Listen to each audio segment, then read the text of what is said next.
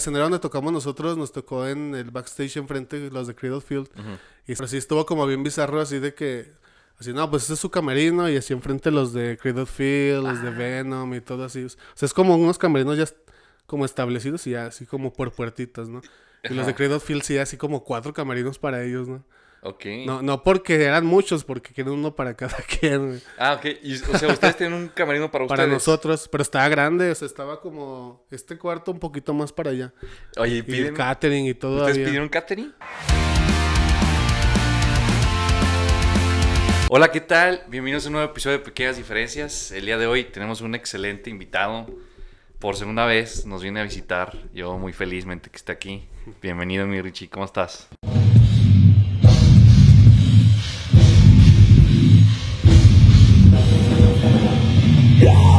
Muchas gracias por la invitación nuevamente. Ya, como venimos platicando ya casi un año de- del primer episodio y la neta, pues muy agradecido de estar aquí contigo. Sí, no, gracias a ti. Sí, pues creo. Bueno, dices que dice el YouTube 11 meses, ¿verdad? 11 meses dice, hace rato lo chequé justo. Pero según yo la sacamos en enero. En enero. O igual y fue diciembre, no me acuerdo. la Pues neta. por ahí. por ahí. Por ahí. Pero bueno, lo interesante de esto es que tú estabas platicando en el último, en ese episodio, Sí. hablamos de que posiblemente, Sí. posiblemente te ibas a ir a una gira a Canadá, todavía no la aseguro. Simón, sí, sí. Apenas dices, pues hay, hay como el Hay proyecto que planes, para el sí, sí. 22, ¿era el 22? Sí. Simón, sí, Nos sí. vayamos a, a A Canadá, así es. y todavía no existía lo de Hell and Heaven. No, ¿Sí? no. ¿Sí, Hell and Heaven? Sí, sí, Y bueno, te fuiste, se fueron a Canadá. sí. ¿Cómo estuvo ese show? Pues fue algo como, bueno, como lo dices, no lo, lo vimos como trabajando y, y la vez pasada uno estaba concretado, pero sí como a los dos, tres meses se, se concretó y pues ya empezamos a trabajar y la neta fue una, una gran experiencia. Este, ahora sí que ya habíamos ido a Costa Rica y, y Colombia, pero ahora sí en Canadá, pues ahí en donde fuimos a Montreal, pues puro francés acá. Ajá. O sea, el idioma oficial es el francés y se hablaba en inglés también, pues la mayoría. Pero sí fue como un choque acá de culturas ya así muy, muy diferente. Entonces, en lo personal ha sido mi tour favorito de los tres que llevamos fuera de México. A lo personal ha sido el, favorito porque sí es como muy diferente todo, todo, todo, todo. todo. Sí, muy claro. cabrón. ¿Cu- ¿Cuántos días estuviste ahí? Eh, como 10 días estuvimos. 10 días. Simón. ¿Y tocaron? Eh, cuatro shows. Sí, y unas entrevistas en radio y todo acá. Todo fue en Montreal, los cuatro shows. Eh, en Quebec, es la provincia, estuvimos en Sherbrooke, en Trois-Rivières, que se llama en francés, y en, en Montreal, Sherbrooke, Trois-Rivières y un lugar que se llama Magog. Madog. Magog, ajá. Ok. Sí, sí. ¿Cuál fue el último que se aventaron? En Montreal, en la capital. ¿Y cuál fue el En que el más les gustó? Pues, hon- honestamente creo que los, los shows así como que todos tuvieron lo suyo. Y, y, por ejemplo, el del jueves dijimos, nada, pues es jueves, no va a haber como tanta gente, mucha gente trabaja, pero no, estuvo muy chido. Este, fueron bandas ahí como muy consolidadas de, de, de ahí de la provincia. Y estuvo, pues, o sea, los tres estuvieron muy cabrones, pero sí el, el día de Montreal, el último show, eh, perdón, este, ese día nos, nos movió como mucho porque había, llegó gente de Aguascalientes Ah, que vivía allá, o sea, que viven allá. O sea, chavos así, bueno, yo también me considero chavo, pero bueno, así de nuestra edad, que se van a trabajar allá y se dieron cuenta que íbamos a tocar y llegaron con unos con bandas de aquí, con playeras de bandas de aquí de Aguas. Ah, ¿de qué Este, playeras traían? de una banda que se llama Calavera Azteca, que son Ajá. de aquí de, Ah, de sí, Aguas, ajá. ajá. Y otra que no me acuerdo qué, qué, qué playera traía, pero fue como muy así como, ah, chida. O sea, como, Ah, como no, todo muy bizarro, ¿no? O sea, que chido. llegaste, Ajá. tocamos en una, un lugar que se llama Trackside, Ujú. que es como una, era una ex fábrica como de harinas así abandonada y hicieron un venue ahí, pero es como muy punk, muy acá, muy Ok. underground, así, pero se llena así muy, muy cabrón. Entonces llegó así mucha gente y la merch en dólares y todo, pues está toda madre. La vendes en dólares y está muy Sí, chingón. ya le Entonces, sacaron- bueno, entonces estuvo muy chido la experiencia y, y te digo así, mucha gente pues no la entendemos porque no- no- nadie de nosotros habla francés, Ajá. pero pues así el inglés sí, ahí nos defendíamos y todo y la verdad hicimos buena amistad. Este, las bandas con las que compartimos este, nos siguen escribiendo, nos saludan y todo, entonces creo que estuvo, estuvo muy chido en general Canadá. ¿Cómo, ¿Y qué merch llevabas ahí? Porque uno de los que platicando los reels como que exitosos que tuvis- tuvimos es que hablamos de que en Colombia se vendían discos, no se vendían playas. Acá que se vendían. Pues fíjate que acá en, en, este, en Canadá sí es como, bueno, más bien como que la cultura de, de comprar merch así en la a las bandas, independientemente si son discos, stickers, gorras, playeras, lo que sea, como que sí está muy marcado. O sea, yo, yo me fijé que entraban personas y aunque fueran hacia, a un bar, por ejemplo, y iban a, así como, ah, pues aquí es mi bar de que vengo todos los fines de semana. Pero nomás por estar la banda y dicen, ah, pues son de México y compraban merch aunque no les gustaba la música o así. Ajá. O sea, lo pudimos, nos pudimos dar cuenta porque había personas de 60, 70 años acá jugando billar o así. Ah, ok. Y se acercaban a ver y dicen, ah, pues de dónde son, de México y, y te apoyan, ¿no? O sea, como que tienen esa cultura de, pues sí, como apoyar un poco más a lo mejor en, en ese aspecto, ¿no? Es, es que, bueno, perdón. Es que en otros lados, Sí. este, no sé si, bueno, en, Mex- en Monterrey más o menos las veces que he ido como que es parecido a esa cultura. Sí. Pero creo que mayormente en México, sobre todo, bueno, hablando aquí de Aguascalientes, no estamos acostumbrados a, a ir a ver una, o ir a un bar a ver una banda. Sí. O, que, no sé, por ejemplo, el Roxy, que es pues, como que el más Conocido. más conocido. Sí, sí. No es como que, ah, este fin vamos al Roxy a ver quién toca. No, no es eso, ¿no? No, no, A- no siento pasa. que allá sí es así, ¿no? Sí, sí, sí. Y, y haz de cuenta que como que son, pues, son más abiertos en cuanto a la cultura musical. Sea cual sea el género, te digo, es como muy común que están en un bar y todo y pues disfrutan el momento y se la pasan chido, compran su merch y todo y apoyan y todo bien, pues. No, pues, pues qué chidote. Sí. ¿Y qué, qué fue lo que más, bueno, ahorita hablabas de la cultura, que pues bueno, sí, fue, ¿qué fue lo que más te sorprendió de ahí? Pues eh, pero ahora sí que mu- musicalmente eh, los bands y todo están como muy, muy preparados todos. O sea, como Ah, que todos tienen su ingeniero de audio. Llegas y ya saben qué hacer. O sea, ya no dicen, ya, pues, ¿qué, hace- qué vas? tú eres el baterista. Simón, ah, aquí tienes una línea, por si ocupas conectar tu mezcla, lo que tú traigas. Y de volada a los guitarristas. O sea, como que está todo como que están muy mecanizados todos, o sea, y llegas y ya saben qué hacer, pues yo no sigue, no, pues quién es el ingeniero como a veces pasa acá. No, pues no sabemos dónde está o cosas así, no, así como que el ingeniero está todo el tiempo ahí presente, que todo salga bien porque se sienten como muy responsables de lo que va a pasar, pues. Y eso nos sorprendió bastante la atención que tienen con las Sí. bandas, pues, en general. Y sí, estuvo muy chido. Y aparte, bueno, y en general así la, las ciudades a las que fuimos, por ejemplo, Montreal pues sí está grande, está muy grande, pero sí fui, a las que fuimos hacia True Riviere, a Magog a Sherbrooke, y todo eso son como pequeños, más pequeñas, pero igual este, la infraestructura y todo está increíble, los lagos, todo, ¿no? O sea, está Sí, como... Pues es como, como lo ves en las películas, realmente es verdad, pues. Ajá, o sea, está sí. muy cabrón. Hay unos vatos que tocaban aquí, que se llama- no sé si ya te escuché, que se llama Dayton. Dayton. Eran como banda, bueno, era de acá en alternativones, y andan los, eran, son hermanos y andan viviendo en Canadá, saludos a los Dayton. Chingón. Igual andaban ahí, yo creo. Órale. Sí. no, No, sé, no, no, sé en y de, hecho sí los, sí los llegué como a ver, pero no, no los topo, pues. Pero Ah, sí sé que Sí, andaban, ajá. andaban por allá. Simón, sí. qué A ver. Richie, llevan, según la última vez que platicamos, según Ujú. yo, a ver si no me equivoco, Sí, bueno. llevan que más de 10 años, o sea, tú llevas más de 10 años. Sí, con el dando- proyecto sí ya. Con Dice in the Con Sky. Days in the Sky. Aldo y yo, que es como los Ajá. que tenemos más longevos en, la, en el proyecto. eh, ya tenemos como 10 años, 11 dándole. Pero Eso. sí, sí.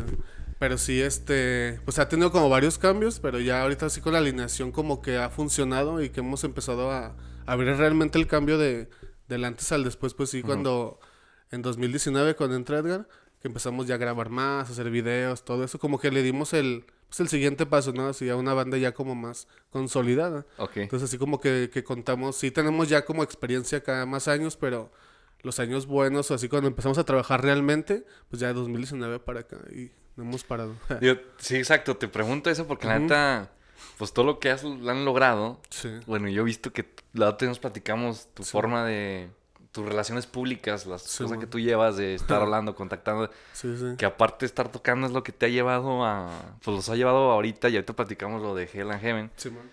este, que la neta es de admirarse, un Richie, la neta, porque, pues yo, bueno, yo en lo personal, yo creí, por ejemplo, con mi banda, Laras, que también llevamos 10 años, que siento yo que justamente de los 2019 que nos empezó el chido, como que dije, bueno, de a partir de aquí ya, ya es el paso más duro, ¿no? Y al contrario, en vez de dar eso, pues ya hay uno que otro, de- era con mis hermanos, entra como que más difícil y como que dije, nunca en la vida nos vamos a separar porque pues somos hermanos. Somos hermanos, sí. Pero sí. uno de mis hermanos fue el que dijo, nah, ya, ya no puedo. ¿no? Entonces, ustedes, al contrario, en vez de hacer eso, que siento que muy pocas bandas hacen, porque de hecho muy pocas bandas duran 10 años, ¿sabes? O sea, un- Para empezar, ¿verdad? te duran un año, dos años, en Aguas ya llenaron dos, tres venues, uh, ya vieron que ya no fueron para más y se acabaron en cinco o seis años, se acabaron. Simón. Pero en cambio ustedes no, llegaron a los 10 años y todavía es, es darle, o sea, o sea, de giras y todo eso. Ahora, ¿estás casado? Sí, man.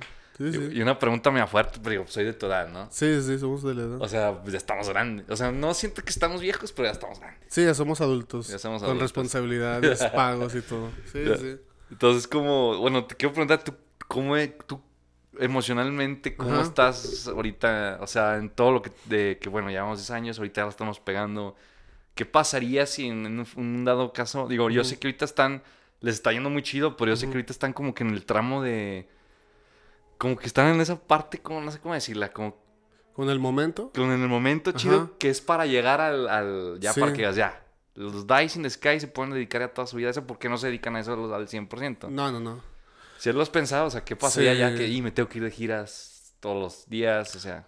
Sí, pues mira, creo que lo importante aquí es como mantener este el enfoque independientemente de los compromisos que tenga cada quien, porque pues todos somos, todos tenemos nuestra vida, ¿no? Aparte de esto, pero creo que sí, este, en hablando ahorita de, de, mí, sí creo que es importante también como que la gente que te rodea sepa lo que realmente vale, vale para ti el proyecto, ¿no? Más allá de los años, el tiempo, la inversión, todo lo que haces, creo que es bien importante que la gente que te rodea, que tus decisiones repercuten de cierta manera en ciertas personas, pues les, bueno, no que afecte tanto, pero sí, pero sí creo que eso te mantiene emocionalmente estable, pues. Porque creo que si de repente lo hemos platicado así como van, así de, no, es que si hubiéramos empezado a turear antes, a lo mejor ahorita ya estuviéramos en otro lugar, ¿no? Sí. Pero, pero, o sea, siendo bien honestos, no hubiéramos podido. ¿Por qué? Porque realmente quien quieres trascender y hacer las cosas diferente, tú estás de acuerdo que nadie, no va a llegar un supermanager a, a pagarte todo rápido, ¿no? O sea, tienes que recorrer un camino, hacer tu, tu carrera, tu fanbase y todo esto. Y para hacer eso necesitas lana.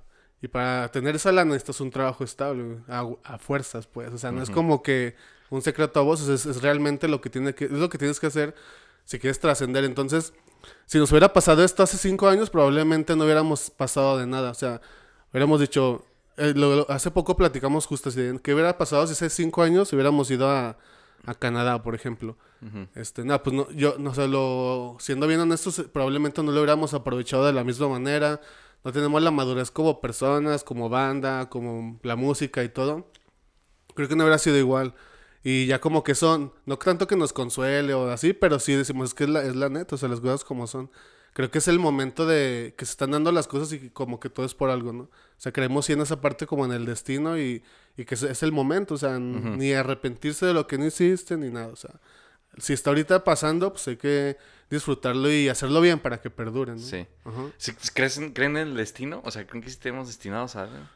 Eh, sí, pero creo que, como dice una, canción, que las decisiones son la materia prima de, tu destino, ¿no? Es una, frase de una banda acá cristiana de hardcore. Ah, Esa frase está muy chida. ¿Cómo se llama la banda? Se llama Dracma. Ah. Este, les mando un saludo. Nada más conozco al guitarrista, pero son muy buenos, sí. Luego te los paso para que los escuches. Luego te los paso.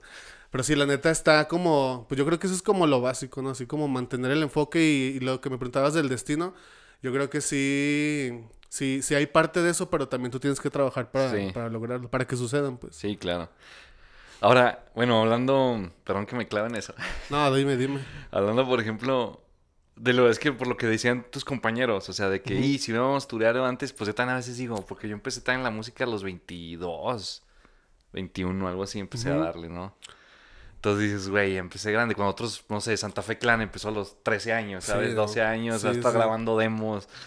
Y dices, sí, ese vato me lleva 10 años de, de pues ya, ya avanzado, pues sí, de ventaja. O sea, yo soy más grande que él, y, pero él en sí empezó 10 años más chico que yo. Ahorita, ahorita tú cómo ves, no sé, si una persona... Yo sé de artistas, o sea, por ejemplo, creo que Ramstein pegaron cuando tenían 37 años. Sí, ¿no? sí, pues ahorita el Til, el vocal, acaba de cumplir 60 la semana, pasada. Entonces, yo creo que, o sea, el punto que dices sí es importante. Obviamente la edad, la edad es importante, pero eh, siempre y cuando, ¿cómo decirlo?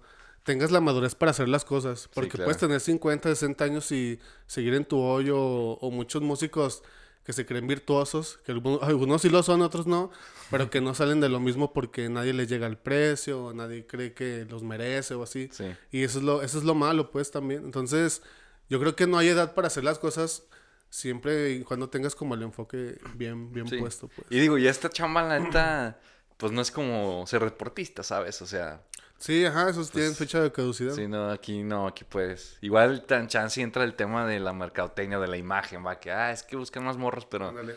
pero pues si haces cosas chidas, pues no importa, creo Sigues que. Creo yo, ajá. sigues No, sí, sí, sí, total. Oye, Totalmente. pero ahora, mi pregunta es, ¿cómo estuvo?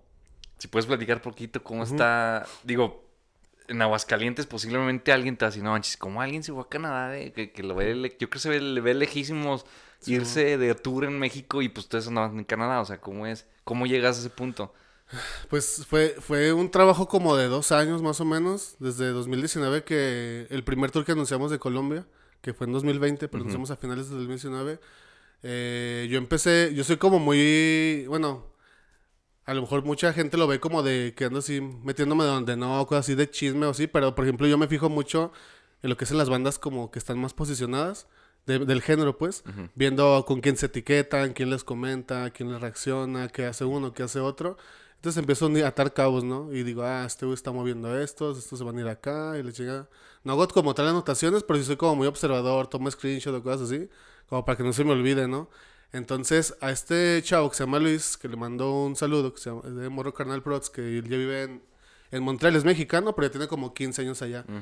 De hecho, en la actualidad ya estoy trabajando con él y estamos llevando bandas allá también. Ah, qué chido. Sí, por ahí luego les paso el dato bien. Llévenme a mí. Sí, yo sé. sí, sí, sí. Sin problema. Y luego nada más eres uno, se- tureas facilísimo, sí. Dios, hija, no Te armamos chamba. la logística y todo y se arma sin pex. Sí, ahorita platicamos, no hay falla. Entonces, ese, ese chavo, eh, empezamos como a platicar, veía lo que estábamos haciendo y todo. Dijo, no, pues necesito ver cómo trabajan, qué están haciendo, a dónde se van a presentar y todo. Como para ver qué tanta seriedad le dan a la banda, ¿no? Porque eso sí es como muy especial para él. Para que a los lugares donde él recomiende, pues no. ahí en Canadá sí es lo que tienen que nunca. Es, es muy poco lo que hay, está, o sea, que quedan malos, y eso, no, no hay informalidades en cuanto a organización, pues, o sea, como que todos sí lo traen como, si trajeran metrónomo para hacer las cosas, ¿no? Entonces sí, sí, él es muy cuidadoso con eso y quiere cuidar como su reputación. Sí, ¿no? claro. Entonces estuvimos dos años así, así, diciendo, ah, pues ya sacamos esto, vamos a sacar este video, vamos a tocar acá, vamos a ir allá y todo. Entonces él nos empezó como a seguir, yo le etiquetaba en todo lo que hacíamos y aparte empezamos como a tener una amistad, ¿no? Aparte de, de lo de la música, nada, pues ya platicábamos, no tanto así, tan personal, bueno, sí, cosas personales de repente y así. Entonces empezó así como una relación chida. Y dijimos, no, pues ya estamos listos, güey. Ya, está- ya están listos, güey. Hay que planearlo para 2022. Ya habíamos anunciado Costa Rica y todo. No, pues hay que darle, güey. ¿Ya para cuándo? No, pues para septiembre. Y la chingada. Pues ya se armó todo. Planeamos todo. Pues ya prácticamente. Pues ya armé, yo armé toda la logística de, de, de viajes, vuelos, todo ese pex. Y él ya se encargó de buquear allá, de los traslados, todo este business. Y, y fue un trabajo, o sea, de dos años de, perdón, de estar este trabajo constante, lo veía y todo, pero pues así se fue construyendo como, como esa, pues sí, esa, es- no sé cómo decirlo, pero se fue construyendo esa tanto amistad y, y como que él nos fue promocionando allá, ya, Ujú. escuchen esta banda, va a venir, ah, va a venir esta y así. Entonces, pues está, así se, así se logró, pues, con dos años de trabajo, pero se armó chido. Ahora, allá, por ejemplo, ustedes, o sea, es inversión de ustedes ir a ese tour, hay apoyo de allá. Ahí, y por ejemplo, de la parte de, de lo de los vuelos, que es luego más caro, lo que hacemos normalmente es de que previo tenemos otros shows, o a veces también de la merch, o pedimos apoyos así gubernamentales. O sea, yo trato de, de sacar lo más que se pueda, ¿no? De recursos, porque pues para eso son. Ujú, Sí. Entonces mucha gente no se atreve, o les da flojera, el Sí. papeleo, la burocracia, lo que tú quieras, ¿no? sí. pero ¿Y si yo es creo mucha burocracia hacer eso? Eh, sí, no, o sea, depende si lo, lo, lo difícil está llegar a los a las a las personas correctas como para que todo sea más así. Pero pues ya llegando una vez ya sabes cómo hacerlo las otras veces, ¿no? Ya se te hace más fácil. Sí, sí, sí, ya sabes cómo moverte, ya sabes que tienes que redactar una carta, ya sabes que debe llevar la carta, ya sabes a quién te puedes dirigir para entregarla, para que sea más rápido, todo.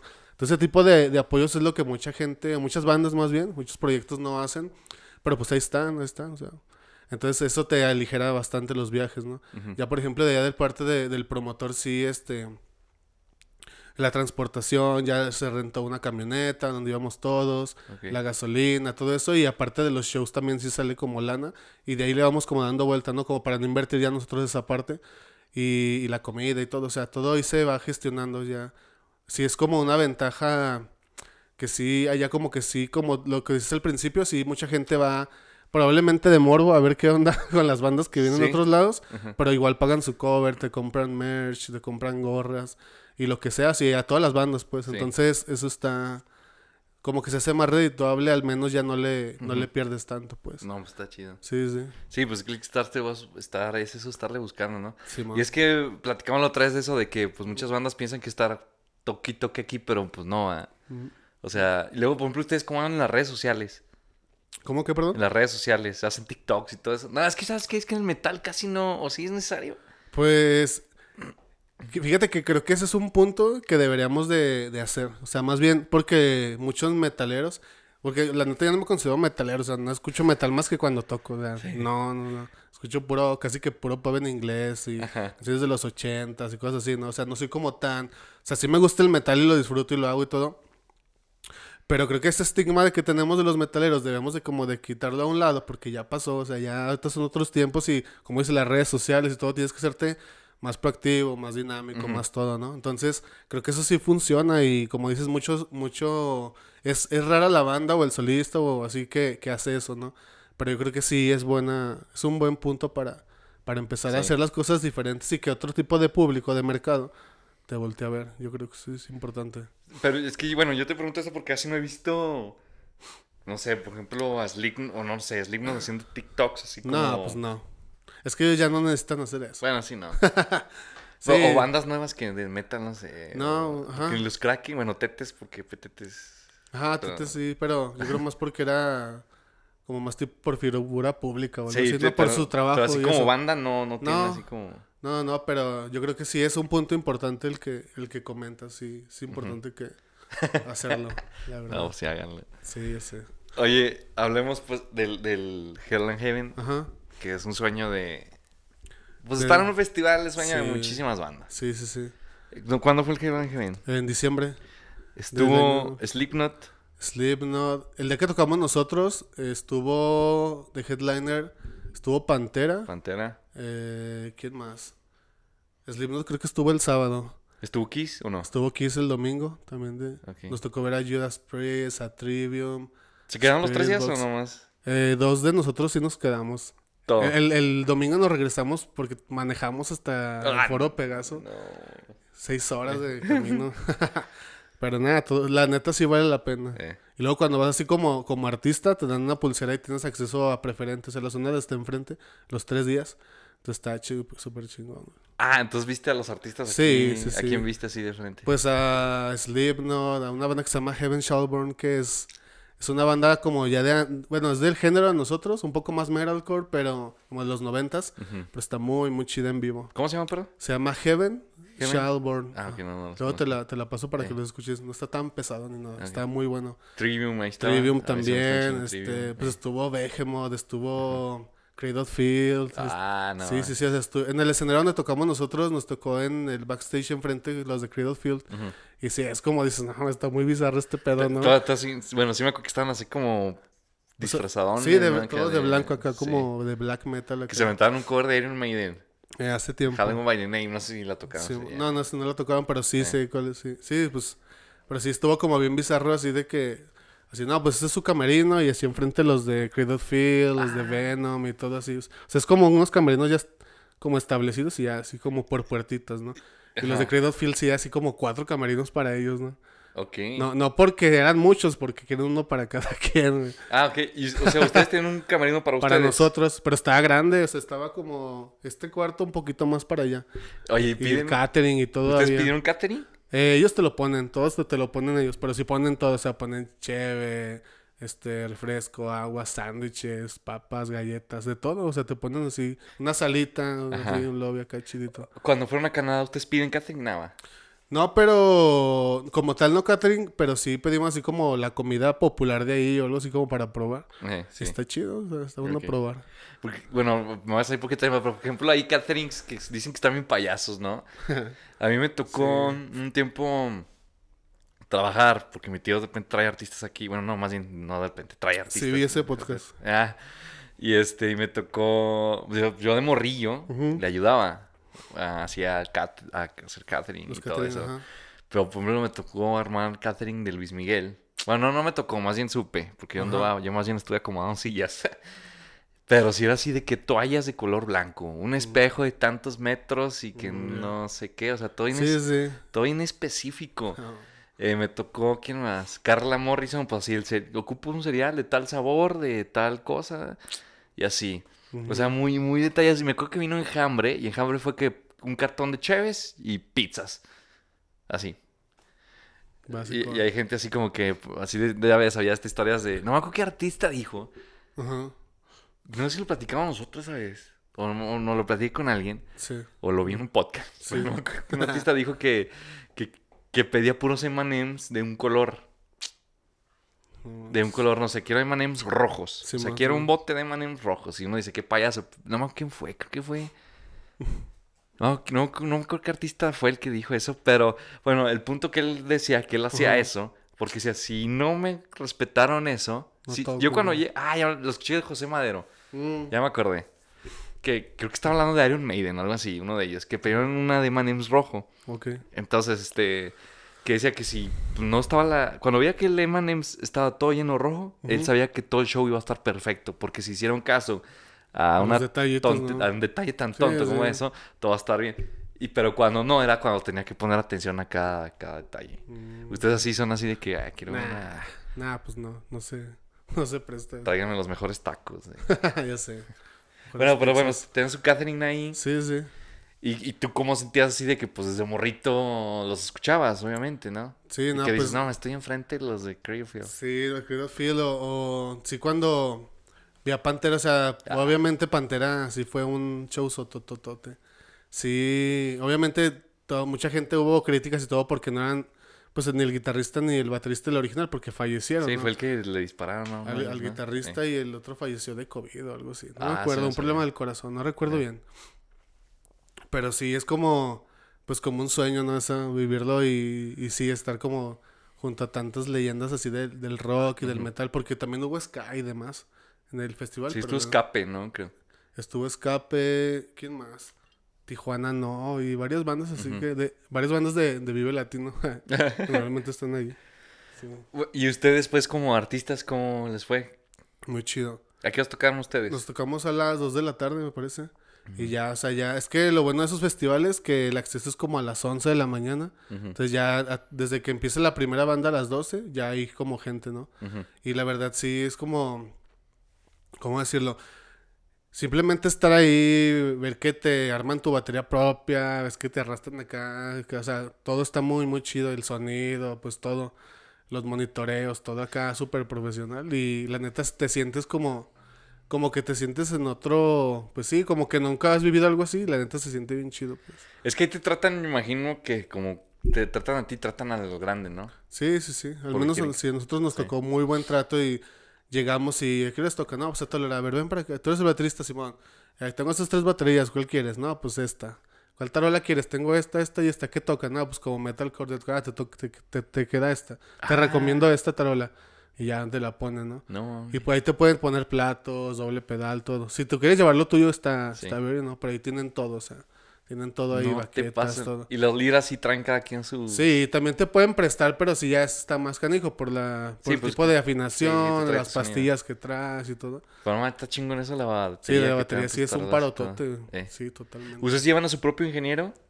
Esa vez nos acompañó este Hugo, el de los Cricums de Kraken. Ah, ok. Nos lo llevamos a él, ajá. Porque sí, pues obviamente tratamos de...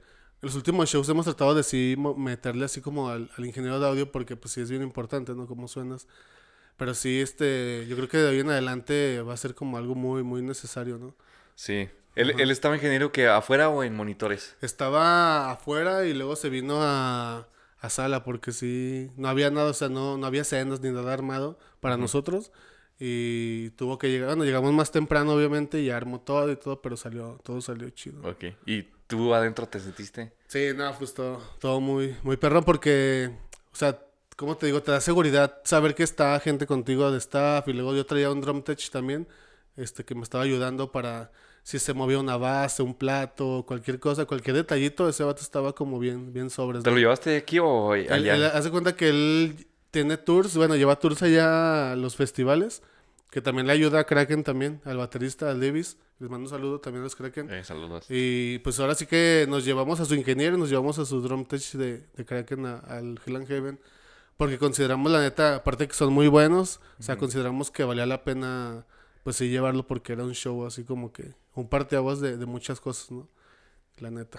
Entonces sí, pues se tuvieron que llevar todo su equipo. ¿Qué más llevaron ustedes? O sea, de equipo, de, de staff y todo eso. no, solamente ellos, ellos dos y, no- y nosotros pues. Ok. Ajá, sí, sí. Entonces dijiste, yo sí ocupo a alguien que me esté... Sí, es que luego pasa de que cualquier, una basecita se mueve o algo y luego como son en, en tarimas de la, es que no me recuerdo el nombre ahorita, pero son, son tarimas donde están las baterías y los que tienen llantitas y nada más las arrastran, ¿no? Para conseguir un baterista y luego ya sacan la otra y así, Sí. de repente y luego este chavo ya le puso su, una cinta como Sí. amarrada así el, la alfombra y todo para que no se moviera Sí. nada y acá todo está, si era necesario pues. Digo, que es que en ese nivel, o sea, mucha gente no, no sabe. Usted piensa que nomás uno se sube a tocar la a tocar guitarra. ya, no. Pero, o sea, hay mucha gente detrás de la banda. O sea, bueno, ustedes Sí. llevan dos, pero muchas bandas llevan al vato que le afina las guitarras, el vato que le Sí. cambia la guitarra, el vato que le checa los pedales, Los el capo pedales. que está acá moviéndole también a- al sonido, tal vez del amplificador, todo eso. ¿no? Y Total, to- no, sí. totalmente grandísimo, ¿no? Sí, pues sí, yo creo que sí, yo creo que todo va como paso a paso, o sea, lo- te lo digo, hace dos años no habíamos pensado que iba a llegar ese el momento de estar en el Hell and Heaven, no habíamos, no habíamos pensado que íbamos a ocupar a lo mejor un ingeniero de audio porque no conocíamos tanto de, de, de, pues, de este business, ¿no? O sea, no conocemos a ciertas personas que nos han ayudado a llegar a, a otros lugares y todo esto, o sea, todo como que va paso a paso, pero tienes que ir aprendiendo y aplicándolo, ¿no? Lo que sea necesario. No, pues felicidades, mi Richie. Sí, muchas gracias. ¿Cómo llegan ahí al Hell? ¿Cómo? Si, se- si puedes saber. Sí, no, pues hubo, en, en abril del año pasado, tocamos en, en un lugar que se llamó en un Bar Zoom Fest, ahí en Ciudad de México. Ujú. Tuvimos dos shows en un fin de semana y ahí nos vieron varias, o sea, van promotores y todo así de varios lugares y pues te van viendo, ¿no? Te ven que andas activo, todo el año anduvimos, desde el año pasado estuvo como muy cabrón de, de fechas, tuvimos, ahora sí que fechas en, no en todo México, pero sí en muchas ciudades, o sea, sí estuvo muy cabrón, fueron como treinta y tantas fechas Wow. más las de Canadá y todo. Entonces sí, estuvo como de locos, por así decirlo, pero pues todo vale la pena y todo eso te, te da credibilidad como banda y pues te, te llaman, ¿no? Ya conocí a una persona que, que se dedica a, a meter bandas nacionales a, a dos escenarios, ya sea al New Blood Stage o al True Metal Stage, que es donde entramos nosotros. Y ya pues te- ellos te canalizan, dicen, no, pues el- así está la situación, tú, ustedes van a estar en este festival, les interesa, no, pues Simón, tocan a tal hora y demás y ya te pasan feedback, pero pues no puedes publicar nada hasta que te anuncian, ¿no? Sí, sí, sí. Entonces duramos como tres meses con la, con la... De hecho, sí me Las que, ganas. que hasta tú me platicaste. Voy a tocar, nomás no digas nada. Ajá, sí, sí, Sí. sí, no sé. Entonces, en ese, en ese evento, ustedes, este... O sea, conociste a esta persona y esta Sí. persona fue como que, oh, sobres. Sí, él nos abrió como las puertas para que nos conociera otra persona que se dedica así a... No, puedo decir nombres porque sí se me regañan, pero no, luego no, te platico. Sí. Sí, pero sí, sí, son como bien celosillos en esa información. Pero sí, o sea, conoció- él nos conoció en un, en un festival de ahí en Ciudad de México y enseguida él nos monitoreó, bueno, nos más bien nos redirigió con la persona que se dedica, de hecho es de Monterrey esa persona, y ya él se dedica a meter bandas nacionales, también mueve a, a brujería, mueve a Creator, a los, cuando vino los, los hermanos Cavalera, los de Sepultura, los que empezaron, que son un tour también él los trajo. O sea, esos chavos están muy, muy... Pues ahora que fue el, el, el Monterrey Metal Fest, estuvo Pantera, estuvo Behemoth, estuvo Striper y no sé qué más, o sea, bandas grandes, así que dices, "Ah, y esos vatos lo trajeron así, no, pues cuánto les costó, no, pues tantos millones traer a Pantera, ¿no? Sí, O cosas así te platican que dices, no, no. no, O sea, pero te das cuenta de- del nivel de, de industria que traen y todo. Y ellos trajeron a Guns N' Roses también. Ah, ok. Los que nos. No, sí metieron. están pesados. Sí, están pesados. No, pues ¿no? sí, ya tienes conecte ahí duro. Sí, están cabrones esos vatos.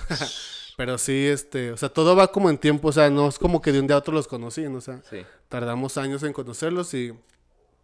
ahora sí que tocando, tocando y tocando, y ya pues te, te van viendo de un lado, de otro, y ya te van recomendando, ¿no? Sí, claro. Y parte saber relacionarte, que es lo que decimos, lo más importante. Que es lo más importante. Sí. ¿Cómo, ¿Cómo le hacen ustedes para administrar ese tiempo? Porque trabajan, todos tienen familias, nomás tú. Solo yo. Los que trabajan, tu familia. Bueno, ya, de casado ya está casado. Eh, ¿Cuántos? so- Somos cinco de la banda. Tres, ya estamos ca- casados. Ah, ya, pues Ajá. ya. Pero nada más yo tengo una hija. Ok. Bueno, digo, todos para casarse ya. Pues sí, implica- no- bueno, hay unos, hay unos que no quieren, o sea, así que dicen, nah, no queremos hijos. no, No, nombres para que no se No, sí, pero me refiero que ya casarse ya. sí, sí, sí. O sea, que ya implica ya otra, pues otra, Sí. otra responsabilidad. Sí, pues, ¿no? totalmente, Es que, sí. Bueno, están casados, trabajan, tienen trabajos, pues, estables. Estables, por así decirlo, ajá. Y aparte, hay que componer, hay que, Sí, ensayar, hay que ensayar, hay que grabar. grabar. Y todas las tantas fechas que tuvieron, ¿cómo le hacen? O sea, ¿cómo le hacen? ¿Cómo se dan ese Ah, tiempo? está bien ¿Cómo trabajan? O sea, Pues ahora sí que afortunadamente, bueno, al, menos yo que soy el que mueve la banda, que el como que funjo como manager y booking de la banda, tengo un trabajo en el cual me permite, si no hay problemas en planta, puedo estar en mi casa trabajando desde ahí los días que sean. O sea, ha pasado, este, en ocasiones no pasa nada en una semana y pues nada más así voy a ver qué pasa, si todo está bien y demás. Pero tengo como esa disponibilidad de, de, de tiempo, ¿no? De, de acomodar mis tiempos. Y por ejemplo, también este. Ahora sí que mi vocal, este, el guitarrista, los dos guitarristas ya tienen años en sus trabajos. Entonces ya conocen a sus jefes, ya saben su trabajo y todo. Y tienen esa disponibilidad de. esa confianza de acomodar sus vacaciones y todo. Y así solamente fluye. Sí, a huevo, sí.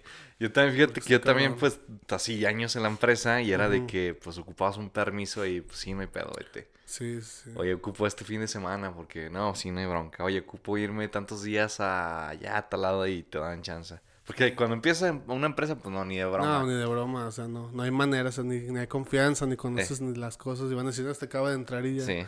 se quiere ir, ¿no? Bueno, ahora eso es para el, para el tema de los permisos. Ujú, Por el tema ya de el ritmo de vida. O sea, como, como por ejemplo, ustedes cada ensayan seguido, no ensayan. O ya llegaron a una etapa en que ya realmente ya tocan No, tanto que ya no. No, no, no, pues, o sea, por ejemplo, cuando estábamos tocando, nos aventamos, eh, o sea, todo el año pasado, sí, los fines de semana que, que estábamos como, por ejemplo, mi guitarri- hay un guitarrista que sí trabaja también los fines de repente, y los fines que estaba libre, pues prácticamente los, los, los, así como tuvimos show, ¿no? Entonces, sí, este, pues sí, está, está medio complejo de repente, pero pues todo, todo acomodándolo eh, los permisos, como te digo, vacaciones y demás, y, y- y así hacerlo, ¿no? Y si este, si es de repente cansado emocionalmente y todo, porque pues de repente tienes que mover cosas personales porque ya tienes compromiso acá, ¿no? O tratamos de, por ejemplo, en el, el año pasado no cancelamos ningún show, solamente los de fin de año de que íbamos a regresar a Tijuana, pero sí porque ahí se salieron de, de control los gastos que teníamos con el, el, el acuerdo con los booking de allá. Ujú. Sí, en diciembre, como es temporada alta y está pegado a Estados Unidos, se subieron así como tres veces los vuelos, ¿no? Ah, Entonces ya no se pudo lograr, ¿no? Pero sí, este, sí, este, pues sí, así solamente sí, planeando bien todo de bien, así como que, dijimos, este año nos los vamos a poner a tocar así en lo más que se pueda para, para que nos vean en los mayor, pues sí, cantidad de lugares posibles. Sí. Y este año de 2023, pues vamos a, a tratar de extraer los mayores, así como festivales, lo más que se pueda.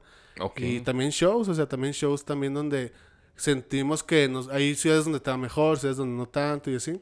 Y pues vamos a tratar de regresar a ciudades donde nos ha ido chido como para seguir consolidando ahí la, los fans y que nos, pues sí, música nueva y todo. ¿Este año ya tienen algo que puedas decir o todavía no? Sí, eh, bueno, ya, ya hay pro, bueno, ya hay, hoy justo me, me confirmaron un festival en, en Colombia otra vez, vamos a regresar. Ah, no. Sí, va a estar perro, va a estar muy perro. De hecho, ya están saliendo los anuncios, pero como todavía no se anuncian a nosotros, al rato te digo cuál festival es. Sí. pero sí, hay, hay unos, hay unos, este, unos planes para, es para mayo, de hecho, de este año. Ok. Y también hay unos, hay unas ofertas de, de festivales también para Colombia, pero no para Bogotá, sino para otros distritos. Para octubre también. Y vamos a tirarle rock al parque y así, así. Es que Colombia es un país que sí está muy, muy cabrón en rock y en metal y Sí, en sí, punk sí y todo. eso, Sí, no, está muy cabrón. Entonces creemos que Colombia es un país y, y no es como caro viajar allá. O sea, a comparación de otros países de Europa o así, sí está más cabrón. Pero creo que Colombia vale realmente la pena, realmente la pena invertir tiempo e ir a, a buscar allá como solidificar cosas acá chidas. Sí está muy Ujú. perrón. Entonces ya está eso. Eh, mañana, bueno, mañana viernes vamos a tocar también. Próximo viernes también tocamos con unos amigos que, que vienen de un tour de Europa, pero bueno, ellos son de aquí, de, bueno, son de Jalisco, pero vienen de un tour de Europa y lo van a tocar aquí. Y pues es, bueno, un- en, en agosto hay uno que se llama La Barca Metal Fest, que también ya nos anunciaron. ¿Mañana tocan, perdón? Eh, acá en Rincón de Romos. Ah, ok. Simón, Simón, ahí va a estar la feria y pues vamos a tocar ahí. Ah, qué La feria, ajá. Y el próximo viernes va a ser ahí en... También tocan seguido en los municipios, ¿ah? Pues solamente ahí, en Rincón. Tocaron también ahora en las calaveras, ¿no? Y con los Kraken. Ah, Simón, sí, ahí. Pues es que ahí inició la banda prácticamente en, en ese municipio. ¿Ustedes son de dónde? Pues ahí empezó, cuando yo estaba estudiando la, la uni, como me fui a estudiar al tecnológico Alita, para el que está en pabellón, Ajá. porque estudié logística y quería estudiar logística, me fui para allá y mis, mis abuelos son de Rincón. Entonces me quedaba más cerca irme para allá que regresarme hasta Aguascalientes. Ok. Está como a 10 minutos así de Ujú. volada. Y yo fui a vivir para allá, bueno, con mi familia y con todos.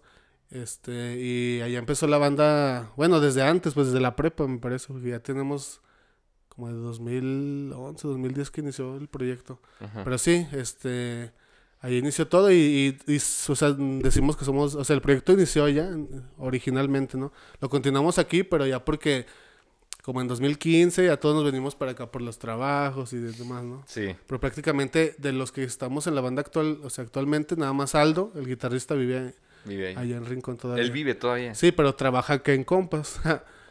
sí, man. O sea, toda la semana casi que vive aquí y los fines se va para allá. Se va para allá. Simón. ah, ok.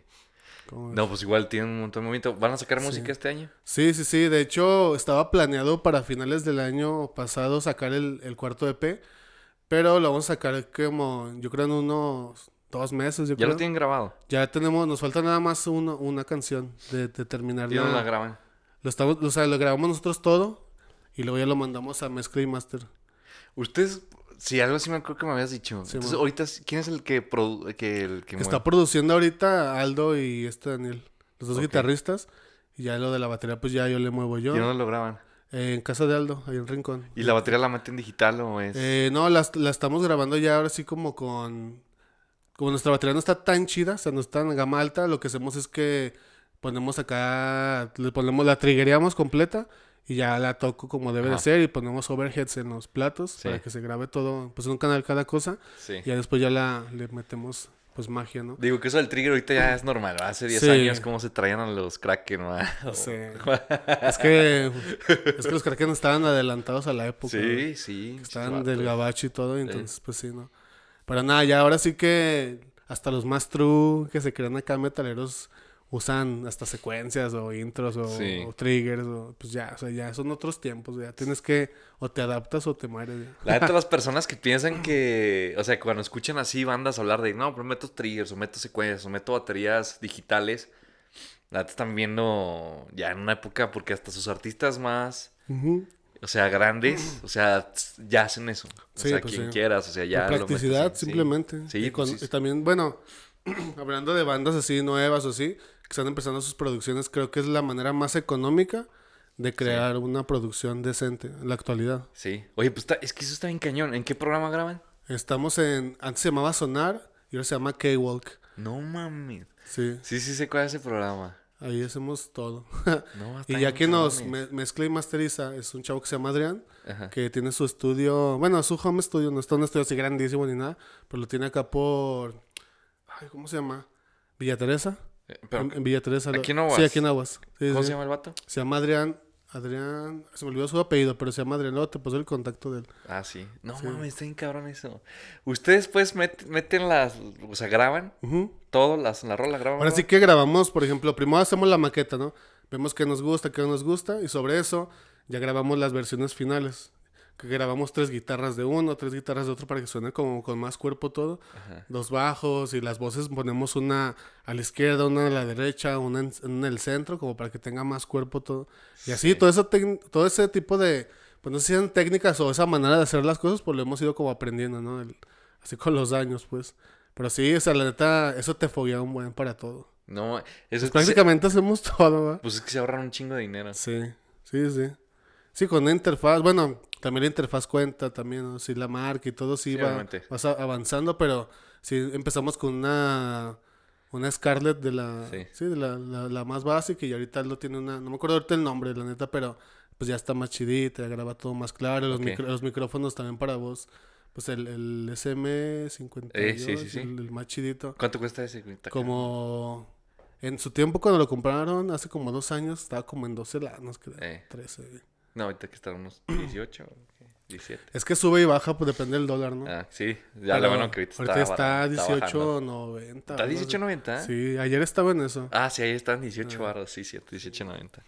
Oye, no manches, es que sabes Sí. que está, está chido lo que estás haciendo porque, bueno, para los que no, si están escuchando este podcast y no saben de, de programas, yo conocí el Sonar, lo- me lo enseñaron en, en las cuando estaba estudiando música. Es, un- Ajá. es un programa muy sencillo, creo. Sí, o sea, es ¿no? como Sí, que, sí. Porque, o sea, está, no sé, está, ¿qué te gusta? Este, Pro Pro Tools, este, Logic. Logic Pro, ajá. Está hasta el FL Studio, o FL sea, Studio. hay un chingazo de Sí, sí. programas. Lo bueno de ese es que al día de hoy, al día de hoy, o sea, el sonar ya se como que es el sonar empezó y luego ya ahorita es K-Walk y a pesar de las actualizaciones que te pide, o sea, sigue siendo gratuito todo. Sí, Aunque claro. tengas tu usuario ya es gratis todo, o sea, ya puedes hacer todo. Tiene varias bibliotecas y todo, entonces está, está No, está con completo. madre. sí, sí. Órale. Y, sí, y uno pagando ahí, chis. Ah, pues sí. Opciones. O sea, también depende, yo creo mucho en cuál programa te, te agarres, porque aunque todos son para lo mismo, pues también Sí. cada, cada programa tiene su, su grado de complejidad. Mira, yo ahorita que estoy con esta onda de trap y ya es que le estoy metiendo metal y le estoy metiendo Simón. punk y todo eso. Sí, sí. Este. Pues empecé. Yo hago mis. Hace una que yo hago mis beats. Yo hago mis beats. Como todavía no me creo un productazo. Ujú. Pues hace que lo- yo hago cuenta que regularmente en el trap o muchos raperos. No digo que todos, pero la mayoría, y si no es que casi todos, tienen su productor que le hace sus beats. Ellos Sí. llegan y cantan sobre Cantan eso. Yo sobre no, la yo hago, pista. cuenta que yo estoy ahorita lo que hago es hago mis beats. Hago mi- como, como una banda de rock. Haces tu maqueta y después voy Simón. con mi productor y el productor hasta, dice. hasta paso todo en mi memoria todo, todo lo que hice mis beats. Los paso, él agarra las cosas, bla, bla, bla, me le da una bla, y canta sobre eso. Entonces yo tenía, tenía el FLU Studio, la neta, craqueado. Ujú. Se me, un día tontamente borré todo y borré hasta archivos y rolas así de la computadora. Lo vuelvo a instalar. Ese pinche se me volvió a instalar y otra vez se me, se me volvió a trabar. Luego volví a instalarlo y se me metió un virus y me quisieron hackear. Ah.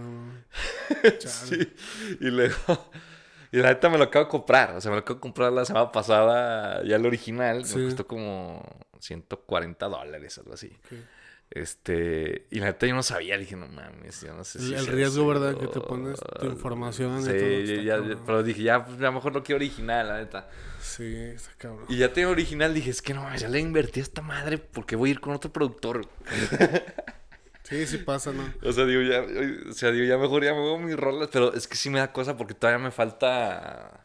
Pero pues igual como dices, o sea, puedo, puedo grabar las rolas, las mezclo en otro lado, no sé. No, hay un, un este, un hardware, no, un hardware no, como un dispositivo que te ayuda a disparar secuencias, a disparar backdrops en vivo, este, a que estás tocando y está tu video sonando y sale de repente la letra o estrobos o todo. O sea, es una madrecita que se llamaba Cimatic, bueno, se llama Cimatic, pero ya lo descontinuaron y ahora hay uno que se llama M-Life, que es simplemente, es prácticamente lo mismo, nada más con otra marca. Y lo mandamos pedir de, de Bélgica o de Austria, no me acuerdo de dónde chingados. De una tienda de allá de. Porque aquí no venden, pues. O sea, es pura, pura importación, ¿no? Y, y todo eso, pues es como. A lo que me refiero es que va todo paso a paso, ¿no? O sea, hace dos años no hubiéramos pensado en comprar eso. ¿Para qué? O sea, Sí, ¿para no qué? Y yo no hubiéramos pensado en. Ahorita estamos buscando en buscar un productor para que nos haga secuencias, para que nos haga atmósferas, para complementar los sonidos en vivo, para Ah, sonar ok. más choncho, todo, ¿no? Entonces, todo ese tipo de cosas yo creo que van paso a paso, ¿no? Y te van surgiendo más necesidades de acuerdo la- al ambiente donde vives, porque antes no, no teníamos la, la suerte y probablemente no lo merecíamos, no sé, por estar en escenarios así de grandes donde ves bandas que dices, no mames, o sea, ¿cómo suenan estos cabrones? O sea, y no traen más que dos guitarras o una guitarra, un bajo, Pero ya traen pero secuencia. traen secuencias, traen atmósferas, los triggers que traen, todo, todo, todo cuenta, las guitarras, las Ajá. pastillas que traen las guitarras, todo, todo ese tipo de cosas como que lo vas aprendiendo y sabes que es como para sonar mejor, ¿no? Ahorita no traen nada de secuencias. Sí traemos, pero todo es manual, pues. O sea, yo traigo mi sample pad, el octapad, y yo las disparo manualmente. ¿Sí sabes cuáles son, no? Sí, sí, sí. Ajá, tra- ya traigo ese y aparte traigo mi módulo Roland de trigger, que es exclusivo para el trigger. Pero sí suena, o sea, igual lo usamos... Todo lo que estoy usando yo ahorita que tengo que estar tocando y todavía apretarle a él, pad 1, pad 2, así. Sí, sí, sí. Sí, sí, cuando son intros, pues no hay problema. Pero cuando en medio de la rola, que estás concentrado y le tienes que pegar, y si no le atinas y le das a otro, pues te vale madre. Pero, por, por ejemplo, ¿no? ¿por qué no disparan las secuencias así de una laptop o algo así? Es que, el, ajá, ese es como que el siguiente paso, ¿no? O sea, ahorita lo estábamos como, como armando el setlist completo y dándole, sí, estuvimos dando como desde finales de 2021, todo 2022 con el sample pad y esto. Ajá. Y ahorita ya lo estamos empezando a, a hacerlo programado. Porque las lab de repente fallan en los shows en vivo.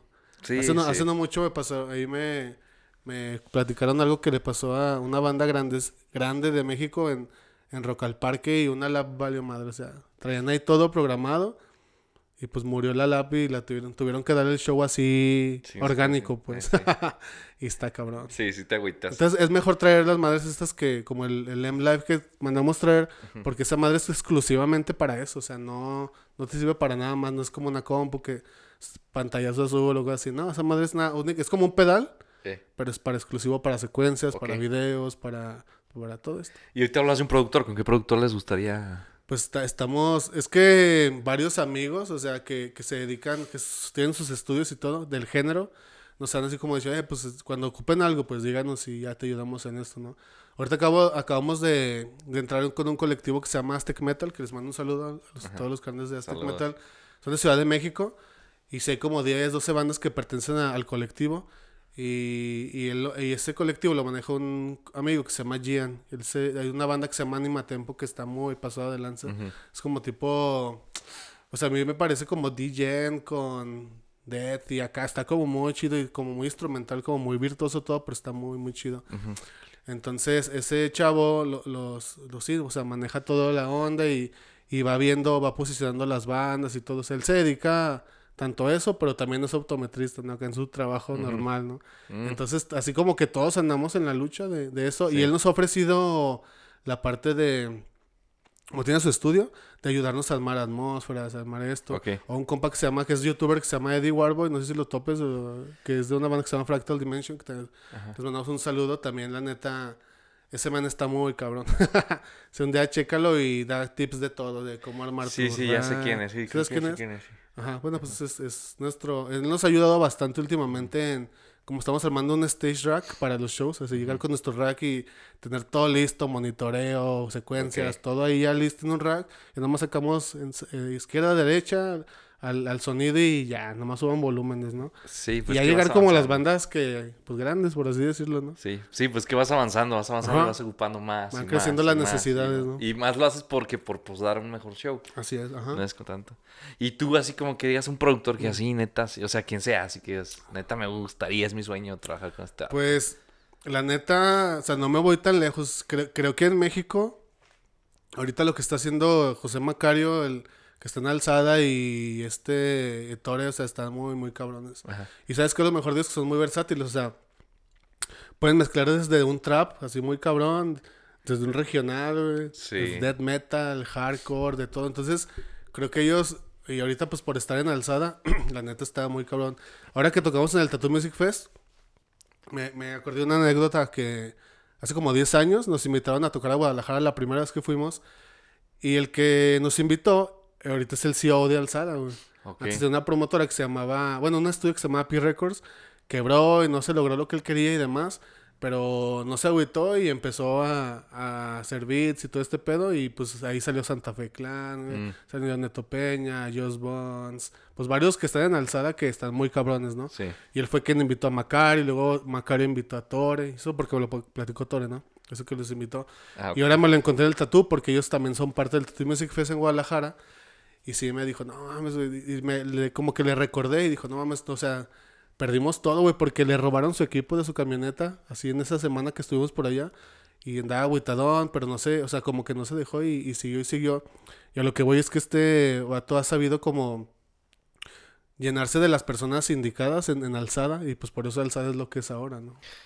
Sí, desde cuándo quiero, desde cuándo andamos cuadrando ahí con el Tore para que venga, pero no, no se ha podido. Sí, no, sí, Tore también tiene mucho, Aparte de Kraken, creo que sí, como productor ha hecho muchas cosas No, chidas. los beats que hace está, Sí. perro. Yo también Sí, me han dado ganas de decirle, "Eh, ¿cuánto me cuesta ir contigo? Sí, trabajar?" no, sí, no sí, sé. sí. Estaría chido. ¿Y ustedes ya empezaron a irse para allá o qué? Pues eh, hemos estado ahí en pláticas con Torres y de que de armar algo. Tienen ahorita un sello independiente a Alzada. Ajá. Se llama Black Label, que también les mando un saludo a todos esos cabrones que se la están rifando. Eh, de cuenta que es como, como un el, el hijo de, de Alzada, pero de, de rock y metal, ¿no? Entonces están firmando, no, bueno, sí, firmando bandas, están haciendo alianzas y todo esto, Sí. como para tratar de imitar, bueno, sí, de hacer lo que hace Alzada, pero ahora en rock y metal, ¿no? Sí. Y que vayan como, como a la par. Eso de alzada está muy cabrón. ¿Ya cuánto tiempo llevan?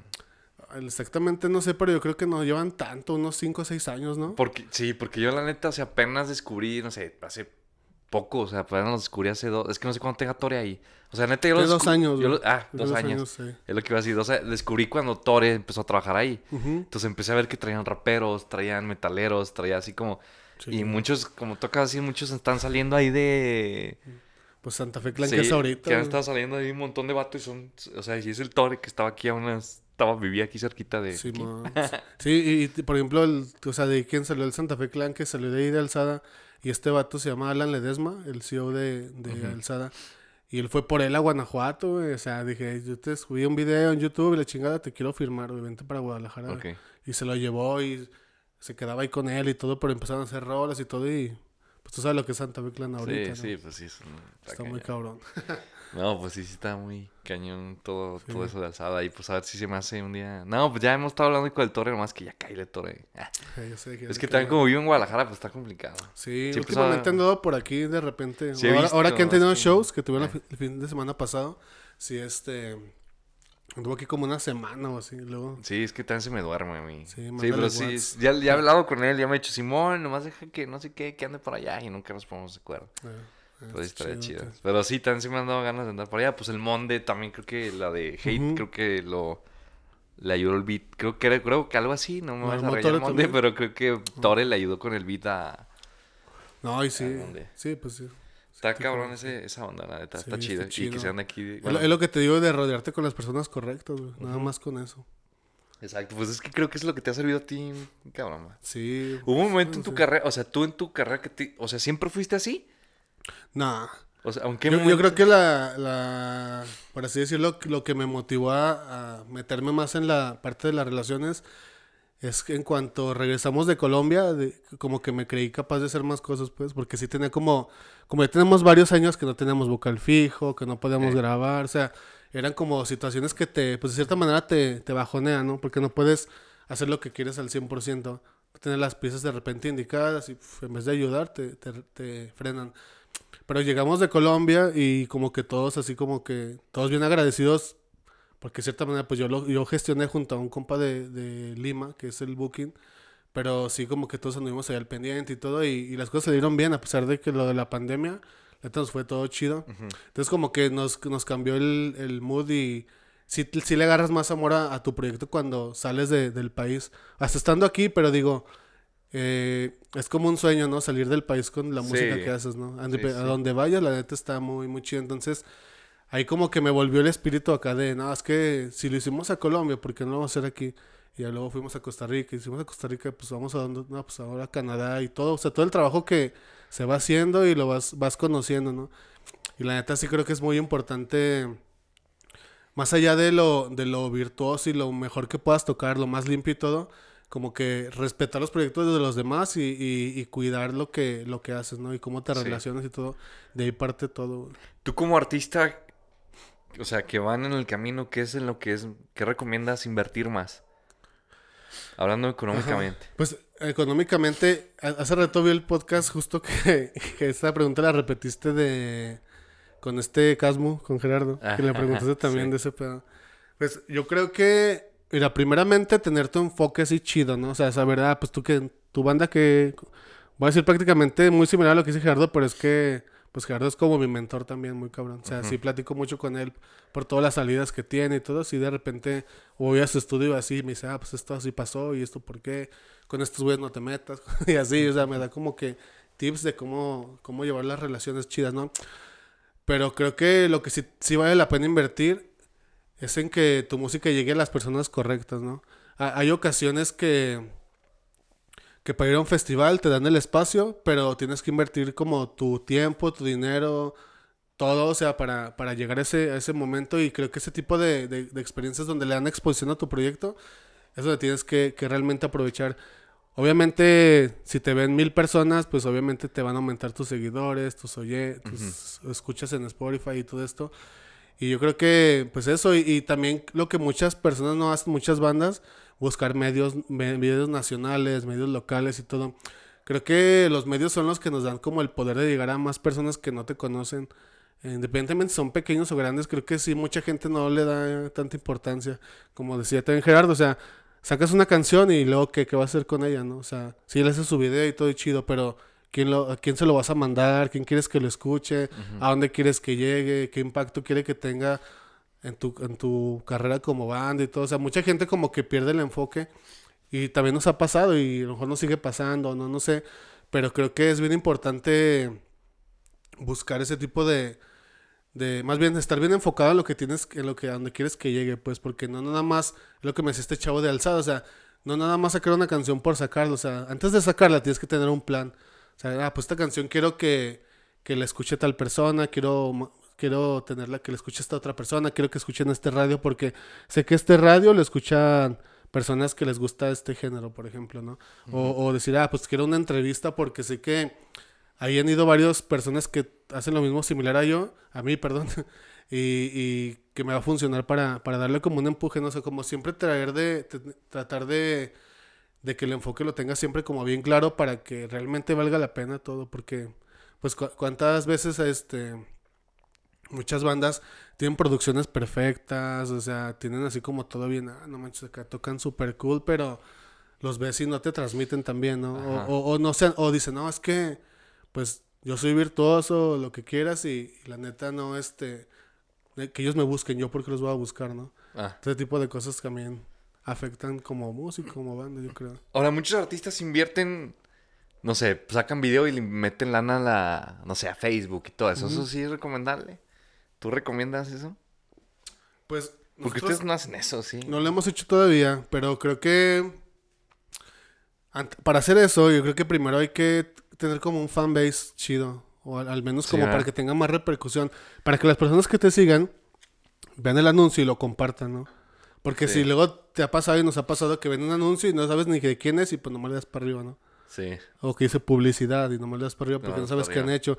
En cambio, si es una banda, un proyecto, una empresa, lo que quieras, que está en constante movimiento, creo que sí lo voltean más a ver. Te llama al menos la atención. Sí. Sí. ¿Qué están haciendo? Ahorita que hablas de Casmo, Casmo platicaba de que, por ejemplo, TikTok, ¿no? Dice. TikTok, tienes que invertir a TikTok. O sea, tienes que estudiar esa plataforma. Ahorita es lo que está moviendo. Tienes Sí, que estarte metiéndote, metiéndote en eso, ¿no? Ajá, pues sí. Ustedes, yo veo que traes la vieja escuela, Ajá. que está funcionando. Les está funcionando de estar, vamos a tocar, tocar, tocar, pero nomás no aquí.